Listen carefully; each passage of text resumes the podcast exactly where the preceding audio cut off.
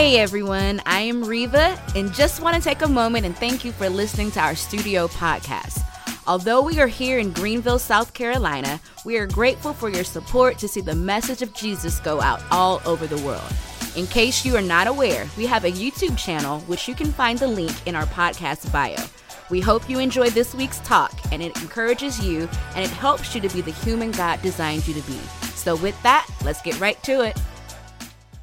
Well, we're going to do a part four to the Life of Daniel series. How many of you have been here for at least one of the weeks of the part fours?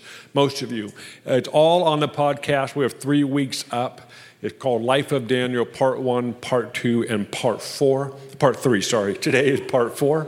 And we are going to continue our conversation. We, how long this series is going to go, it may end today or it may continue to be announced, is what I'm trying to say. There's so much going on in this book, and we have approached this conversation around the life of Daniel as more of a study. We're actually going through the book, going through different chapters, and we've covered a lot of this early on, but half of the book is roughly about the life of Daniel and a few of his friends. The other half of the book is largely dominated by visions and dreams and interpretation. For the point of this series, we're not spending a lot of time going over the visions, dreams, and interpretation. We're actually doing a study on the person of Daniel, and we're extracting different things out of his life to help us as followers of Jesus, but also even more of that, of how to function in this day and age in the context of culture. If you have been around me at any length of time, this is one of my most top topic that I talk about the most is culture. I, I'm a stu- I consider myself a student of culture. I don't ever want to stop learning about culture. I made a comment in the first gathering around how much the weather affects people's lives here in Greenville and South Carolina. When it snows, everything just shuts down. And I was not prepared for that when I moved here. And then when it rained, it's like, I don't think I want to leave the house today. I mean, I just was not prepared for stuff like that. And, but it's interesting because every culture has its norms and customs. You go to California, if there's a sports game on during church, you don't go to church, you watch the sports game. That's just something that's more common in California. And then I, rec- not recently, a number of years ago, spent some time in Siberia and went to go do a conference over there. And Candace and I, we went together and it was a unique experience, incredible experience, but I learned so much about a culture that I didn't really know, I didn't know anything about. It's just this place on the other side of the planet. And when we landed in Siberia, the plane, now, for those of you that have flown, when you, when you land and get off the plane, it's usually the first row exit, second row exit, third row, all the way to the back. Not here. It's the back row wants to get off first while everybody else is trying to get off first. So it's literally just a mad rush to the exit door on this plane. So I took it upon myself. I felt it was my duty to bring some order to this plane on the other side of the planet. I stood up in the middle of the aisle and said, Whoa, hold up. And I just said, Go ahead. And I just kind of became the orchestrator. And it was just one of those experiences that I just thought, you know, there's another way to do this. And then I get off the plane, my wife and I, we go into the, the terminal, and we're waiting for our host to pick us up. And there's a little cafe, and we've been flying a long time and thought, let's get something to eat. So I get in line, and there's a guy in front of me, and then there's us. He orders his meal, and then as he moves to the side, I'm looking at the menu, getting ready to make my order. Three people cut me off. I'm like, what is going on here? This is quite the introduction. And sure enough, they cut me off and they ordered, and I finally, I, this is how we play here. You, you use elbows, you get in line. So the host picked us up, and I said, help me understand these two experiences. I've been here for 30 minutes, and these are my two experiences. They said, oh, yeah, here, nobody waits in line because it reminds them of communism era where you had to wait in line for food and bread and whatever thing you had. And I thought, that makes sense. So you see, every culture has norms and customs and traditions. And oftentimes, what we do as believers is we actually don't take the time to study culture, to study the nuance of it, the, the dynamics of it, the customs of it. You may not, you don't have to agree with it. It's not about that actually taking the time to do due diligence to understand why the things are the way they are. So this series is to talk about the life of Daniel, but at the end of the day, I hope at minimum it inspires you to actually look at culture instead of running from it and separating yourself from it, You actually become a student of it. They actually want to understand why it functions the way it functions. And culture is such a big word. It's just this, we're out the culture. It's the culture. Culture is humanity. And all of its dimensions that in many ways is endless. We will never understand the depths, the width, and the height of a culture, but we can at least be students in the process. So, what we've been covering in this series has been about the life of Daniel. We've been looking at God's view of humanity, as well as why He's inviting us and why it's important for us to be participants in seeing Him show up in culture and how deeply He loves humanity. We're talking about a man that was roughly alive around roughly 2,500 years ago. As a teenager, he was captured involuntarily, brought into the Babylonian Empire. And because he was a smart young man and most likely came from a middle to upper class, they took him in and they wanted to train him in the language and the culture and the customs of the Babylonian slash Chaldean culture. So they brought Daniel in, and over time, in a matter of just a few years, in some cases, shorter than that, he became a major prominent leader in Babylon, late teens and early 20s. They actually elevated him such a point that he would oversee magicians and sorcerers. What's fascinating is that he was in a polytheistic culture, but he only had one God and he worshiped one God. But yet, because of what was on his life, Nebuchadnezzar, at the time in chapter 1 and chapter 2, elevated him to such a status to be one of his rulers. Last week, when we left off on part 3, we left off with his three friends of Shadrach, Meshach, and Abednego. And they are mentioned in chapter 1, but we took our time, went through chapter 3, specifically around the idea of acknowledging idol worship, a statue that you worship, is very common in ancient civilizations and in Eastern traditions. In Western context and American context, the concept of an idol is so foreign to us, like, don't even know what the parallels are. So last week we took some time to go, what are some parallels of idol statue worship in ancient times and how do they relate to us today? We also talked around the idea that we, it's important that we don't lower our belief in God down to our life experience that our life experience does not shape our view of God. It's the scripture, the power of the Holy Spirit, and God is the one that shapes our beliefs about Him. Why is this important? Because sometimes in life things don't happen the way you want them to happen. And the danger is you begin to reshape God's shape of who God is to you because you've had an experience. For example, He didn't provide for me, so God is not really a provider. Or if you want to keep Him in the provider category, then you create new ones. Well, He wasn't in the mood today. Or I didn't do enough good things and I just need to do a few more good things, then God will provide for me. This is what happened in theology when you use your life experiences to shape your perspective on God. So we talked about that. The last thing we talked about last week was that find friends and change the world. Find friends and change the world together. So, at minimum, I want to inspire you get together with people in your life and pick a mountain that no one conquered and say, let's go conquer this mountain. Let's go change the world together. So that's where we left off. Now we're going to go to Daniel chapter 6. So if you want to get your apps open, get your Bibles open, or your notebooks open, this is another day to take notes. And one of the greatest compliments I've gotten so far today is I couldn't say anything back to you while you were talking because I was doing copious notes. And I thought, that's my love language right there. So I will take the silence in the room means you're taking copious notes. We're going to go to Daniel chapter Daniel chapter 6. This is roughly 60 years later from where we left off last week. So we're jumping ahead six decades. And this is now the third king that Daniel has served underneath. When you look at the scope of his life, he served four kings. This is the third one. His name is Darius. There was one more after him named Cyrus, and we will not really touch much of him, but today we're going to focus on his time underneath King Darius. So we're going to pick up in verse 1 of Daniel chapter 6. Are you guys there?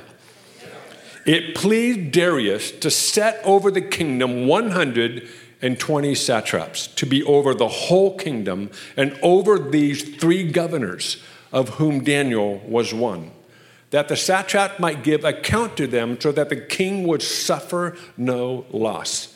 Verse 3 Then this Daniel distinguished himself above the governors and the satraps. I want you to make a note of distinguished himself because an excellent spirit was in him. Let's stop right there. The word excellent in different translations can also be understood as exceptional and extraordinary.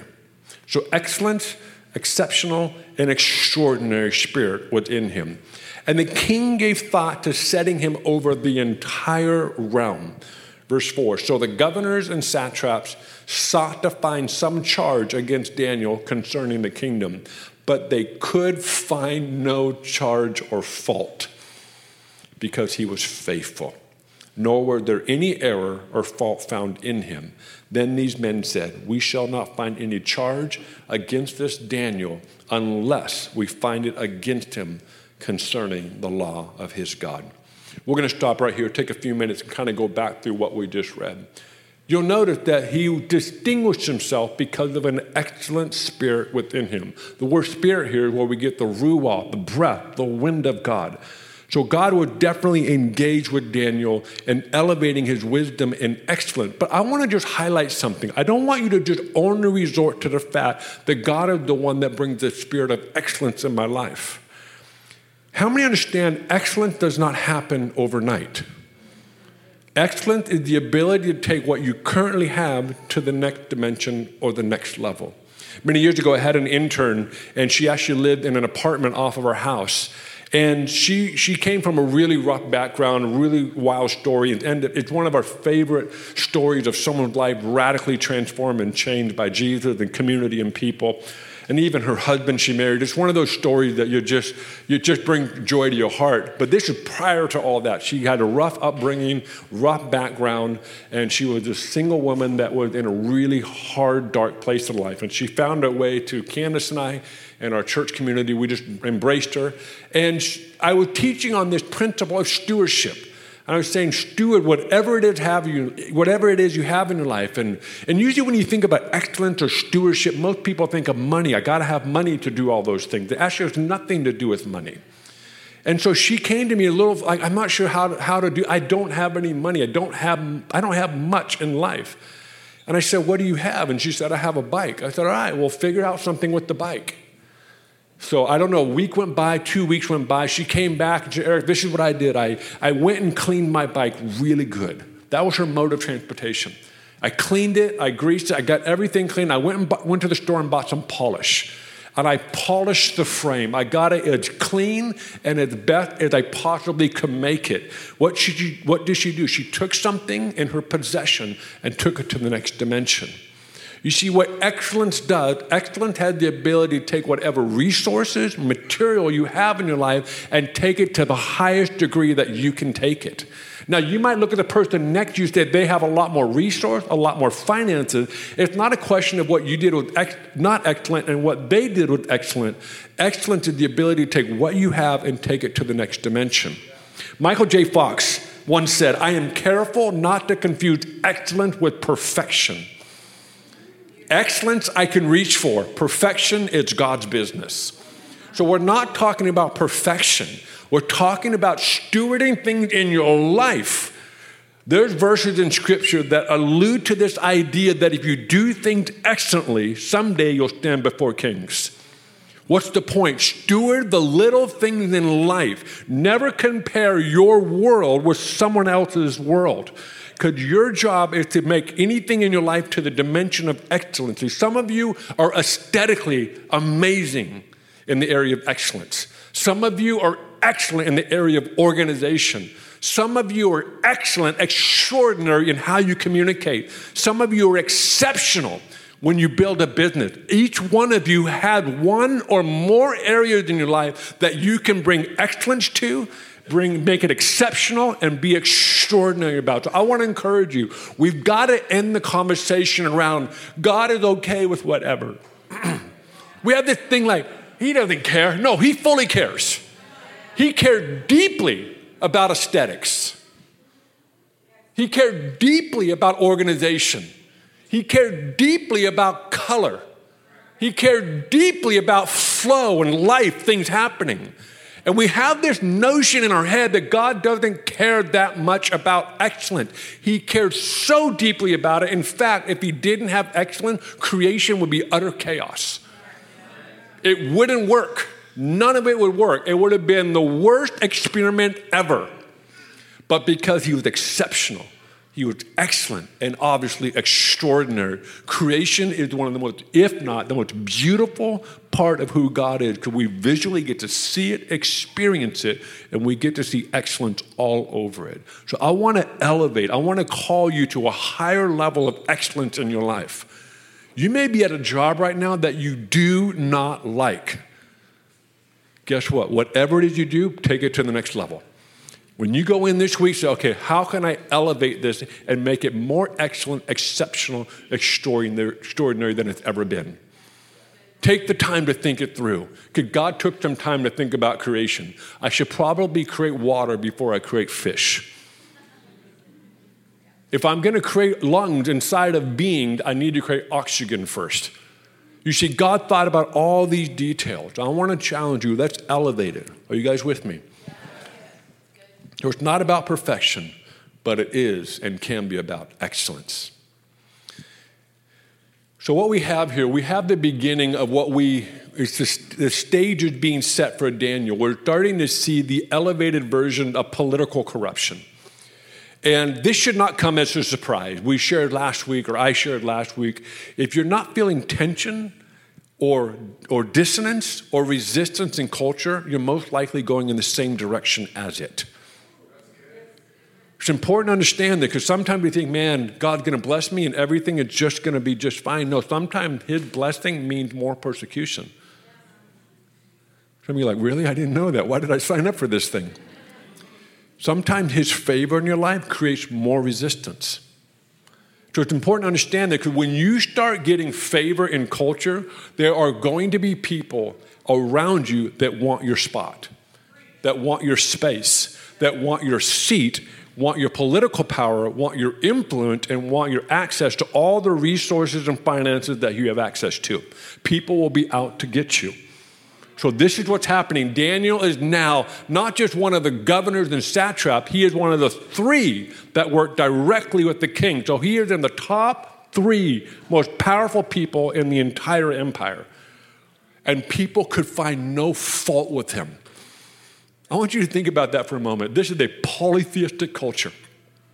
And you don't believe in a polytheistic reality. You believe in one God and you worship one God. And you would think it'd be easy to find fault with you. But I couldn't find any fault. What an amazing place to get in life where you can, no one can find fault in you. They search. Your enemies, your opposition are looking for where you fail. They are looking and combing through every detail of your life and they could find no fault. So, this is their conclusion. Well, we have to get rid of him. So, now we need to create a law that puts him in a position where he disobeys it. So they came up with an idea, and the idea was this. They went to King Darius and said, Hey, we have an idea. We said, We think we should create this 30 day memorandum decree that basically said, in the entire empire, for all the known world, they, if they want to petition or worship, they have to petition you, King Darius, just for 30 days. And what's even kind of mind blowing, it's not shocking, but King Darius thought, I like that idea. That's a good idea. That just reveals you the frame of mind of people that we're dealing with here. And so Darius said, That sounds great. And so Darius signs the decree. The decree goes out, and this is where we're going to pick up in verse, let's see here. I lost my spot for a second here.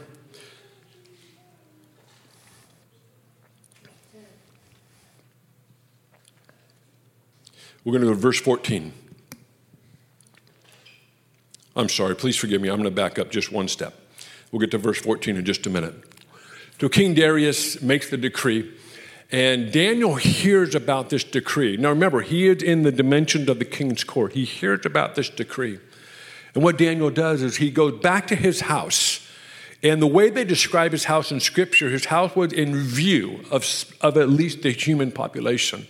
He opens his windows and he prays three times that day. And the people that got the king to write the decree, they caught him. They created a law that he would have to disobey. And so they go back to the king. But what I want you to notice here is look what Daniel does in response to the decree, and look at what he doesn't do in response to the decree. The first thing he does is he does what he's always does. Now, here's the challenge. Someone asked me after the first gathering and said, At what point are practices and rhythms in our relationship with God, what if they're just routine? The challenge is the modern, in modern understanding of our time of prayer, our time in God's Word, is so built around the idea of being inspired and emotionally charged. So when we don't feel inspired or we don't feel emotionally charged, we don't do it. When you study the history of practices and rhythms in the Christian faith, it's not until the last roughly few hundred years that the idea came that, oh, I do this because I want to do it. The problem is we're living in a modern era like I only do things I want to do. When it comes to your faith with God, there are things that need to be routine and discipline, whether you feel like it or not.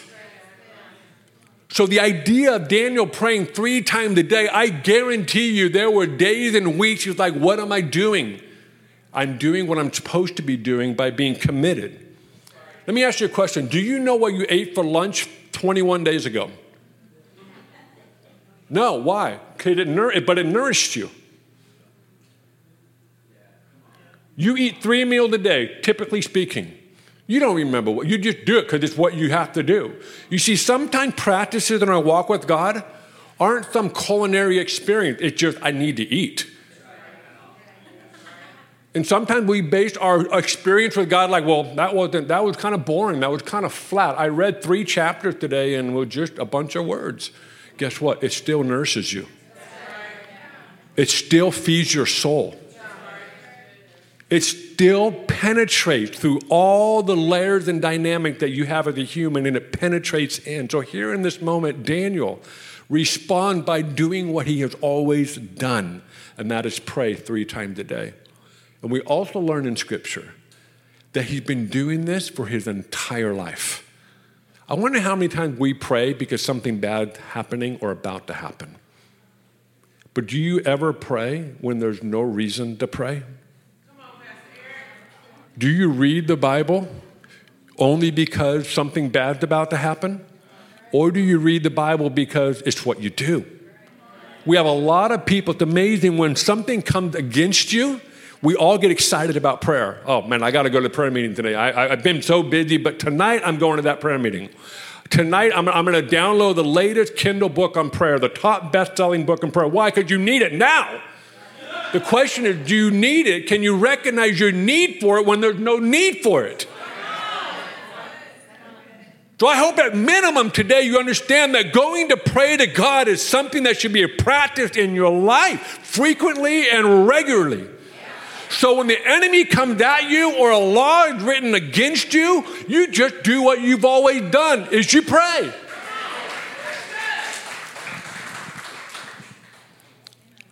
Okay. And notice what he doesn't do. He doesn't stop praying. Like he doesn't keep his windows shut. He's like, okay, I'm just going to reveal to the world what I've always done since the day I was born. I pray. And if you really want to geek out on Daniel, go study the Jewish tradition of how they raised up their children, the Hebrew tradition of how they raised their children around the idea of prayer and the Word of God. It will blow your mind. It'll make you realize I have no discipline in my life. I'm just kind of winging it through my emotional moments, not realizing it is so embedded into this is what you do. And I believe if we want to engage in culture, you need to develop practices and rhythm that are unshakable and they last a long time. The other thing that's attributed to Daniel in this verse we read, I got to get moving through. I'm just taking, I'm stalling on some few words here. There's a word that he, Daniel was faithful. We think faithfulness can be demonstrated in a year. Man, I've been at it for a year. Good for you. Try 70. Try 50. Faithfulness requires a commitment to a set of ideas for long, extended periods of time. I am now entering the space of my own psychological framework. I've been faithful to my wife for 20, almost 27 years. You see, you can't say faithfulness when it's been a couple years. But when you start racking up decades, then you're like, okay, we're getting into a new space here. And I want to challenge you in your walk with God, being faithful to Him for a month, that's great. Let's celebrate it. Let's believe in it. Let's champion it. Let's put it on social media. But what I want to see in us as the people is 50 years from now, 20 years from now, I'm still praying. I'm still reading my Bible. I'm still committed because faithfulness can only be experienced over extended periods of time. Okay, I'm going to keep moving here. This is going to be the longest Sunday gathering if I don't continue. So they catch Daniel in his moments of prayer. They go back to the king. They say, Hey, king, you remember this decree that you wrote? And he said, Absolutely. I've really enjoyed the attention for the last few weeks here. I love all this petitioning. And I, he didn't say that. I'm just paraphrasing him there. And Darius said, I love it. Thank you so much. And they said, Well, we found somebody that's actually disobeying that decree. He said, Who is this guy? Who, who is this person? And they say, Daniel. Now look at this verse. Let's go to verse 14. Then, as soon as the king heard this statement, he was deeply distressed. Make a note of that deeply distressed. Let me ask you a question Do you get distressed over something you don't care about? No. You get distressed over something that is important to you and matters to you. And set his mind on delivering Daniel, and even until sunset, he kept exerting himself to rescue him. So here we see Darius does not like the fact that Daniel, one of his top three guys, is heading to the lion's den. That was the punishment for not worshiping or petitioning the king. That Darius spends all day trying to figure out through political schemes to undo this decree he made. And that we will learn that he couldn't go back on his decree because if he did, then the next decree would not have as much authority as this one did. He couldn't go back on it. So now he's stuck in this predicament of putting what I would say his, an intimate friendship and being punished in the lion's den. Let's keep reading, verse 15. Then these men came by agreement to the king and said to the king, Recognize, O king, that it is the law of Medes and Persians that no injunction or statute which the king establishes may be changed. So the king gave the command, and they brought Daniel, cast him into the den of lions. But the king spoke, saying to Daniel, Your God, whom you serve continually, he will deliver you. Stop right here. I want you to get this. This is a polytheistic king here in this moment, you begin to see this idea of one God entering into his framework, into his worldview. So much so that he thought, you know what, Daniel, your God is going to deliver you. To me, this is huge. This, I want you to look for clues like this when you're in culture. Look for moments where all of a sudden your faith, your understanding of who God is, entering into the paradigm of the people that you're doing life with. And so the king said, Your God will deliver you. I'm going to continue the story. So they throw him in the lion den, they roll the stone over, and they put the signet ring, which is basically the authority of the king, and no one can remove the stone unless you've been given permission by the king. What happened the king fast all night long. See, that's my kind of fasting. I fast 365 nights a year. It's really successful. I haven't broken it once. I like fasting like a king. You just don't eat at night. It's just the way it works. Eat in the day and don't eat at night. Anybody with me on that one? So we're going to start fasting tonight, okay? Can we make a, a one year commitment of the church? So we fast all night.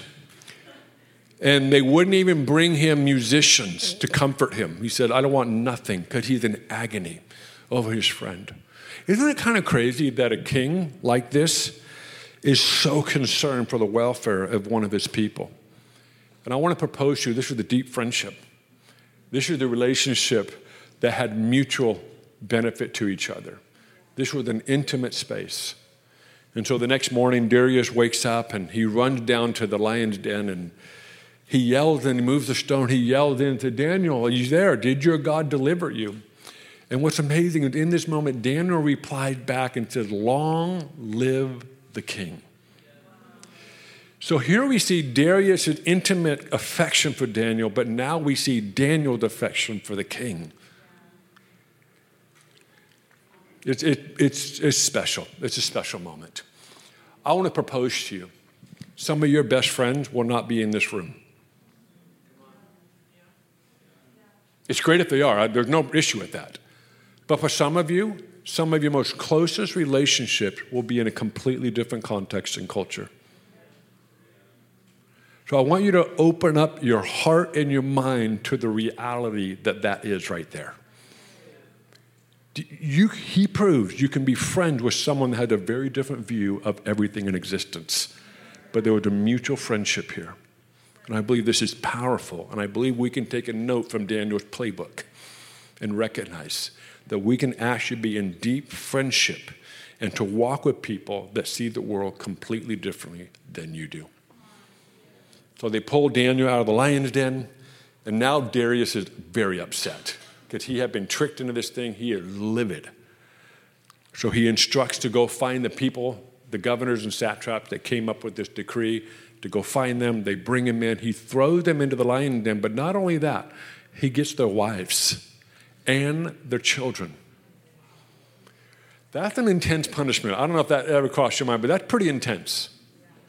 He throws them in the lion den, and the Bible said that their bodies never hit the ground. They got devoured. And what happens next? I want to read this to you. This is down in uh, verse 25. Then Darius the king wrote to all the people, nation, and men of every language who were living in all the land May your peace abound. I make a decree that in all the dominion of my kingdom, men are to fear and tremble before the God of Daniel. So, the result of this is Darius said, We all need to worship this one God. It's phenomenal. I want to end with a few thoughts and then we'll close. What I want you to also see in the story is Daniel was in, they say he was roughly in the Babylonian captivity for around 70 years. When he was thrown in the lion den, he was north of 80 years old. But what I want you to see from chapter 1, where we meet Daniel, all the way to chapter 6, is roughly a little over 60 years. Daniel served three different kings, and there was actually some empire shifting taking place. What I want you to see, he was in one of the most, my perspective, darkest,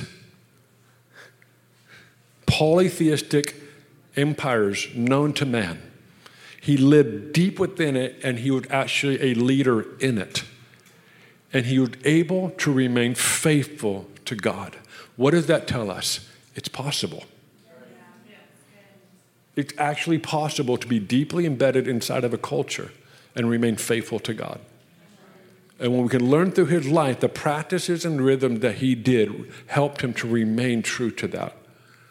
One of the challenges we have, the shadow side of this entire four part series, is not just affecting culture, but culture swallows you up.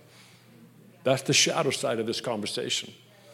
That's the shadow side of everything I've shared with you the last roughly four times I've talked about this the shadow side of this. We get so inspired and we run out and we get in culture, we get involved, and pretty soon we can't tell what's not us and what's them or what's the culture. So I want you to understand this is not some light topic. This is actually something that requires depth, that requires faithfulness, that requires excellence, that requires being devout and purposing in your heart so, some of the characteristics of Daniel, I want you to write this down excellence, wisdom, faithful, devoted, and purity. I'll read them again excellence, wisdom, faithful, devoted, and purity.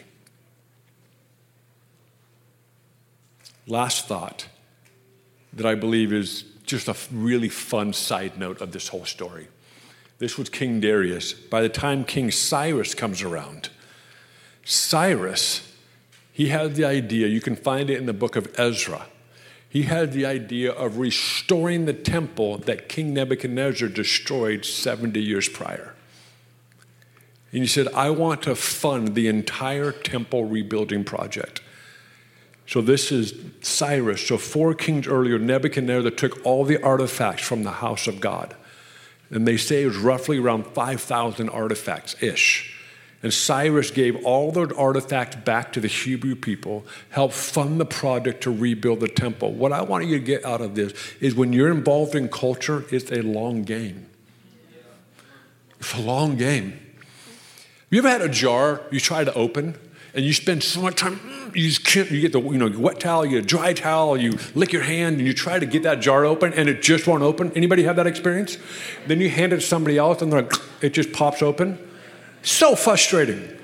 And what I tell that person, I'd loosen the jar. You see, culture is a lot like that. You're just loosening the jar. You may not see that lid come off yet, but you are loosening the jar. You are actually involved in actually shifting things. Hopefully, you see it in your lifetime. Hopefully, you see it in your kid's lifetime. But if not, remember, you're in for the long game. If you want to see it, then you have to be committed to this. And here we see the result of Daniel's beautiful commitment to serve some wicked men.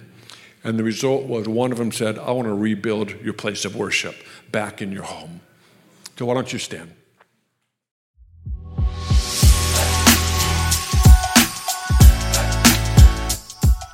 Thanks for listening to today's talk. If you're interested in learning more about Studio here in Greenville, you can go check out our website, studiogreenville.com, and you can give us a follow on Instagram. Our handle is studio.greenville. Have a great week.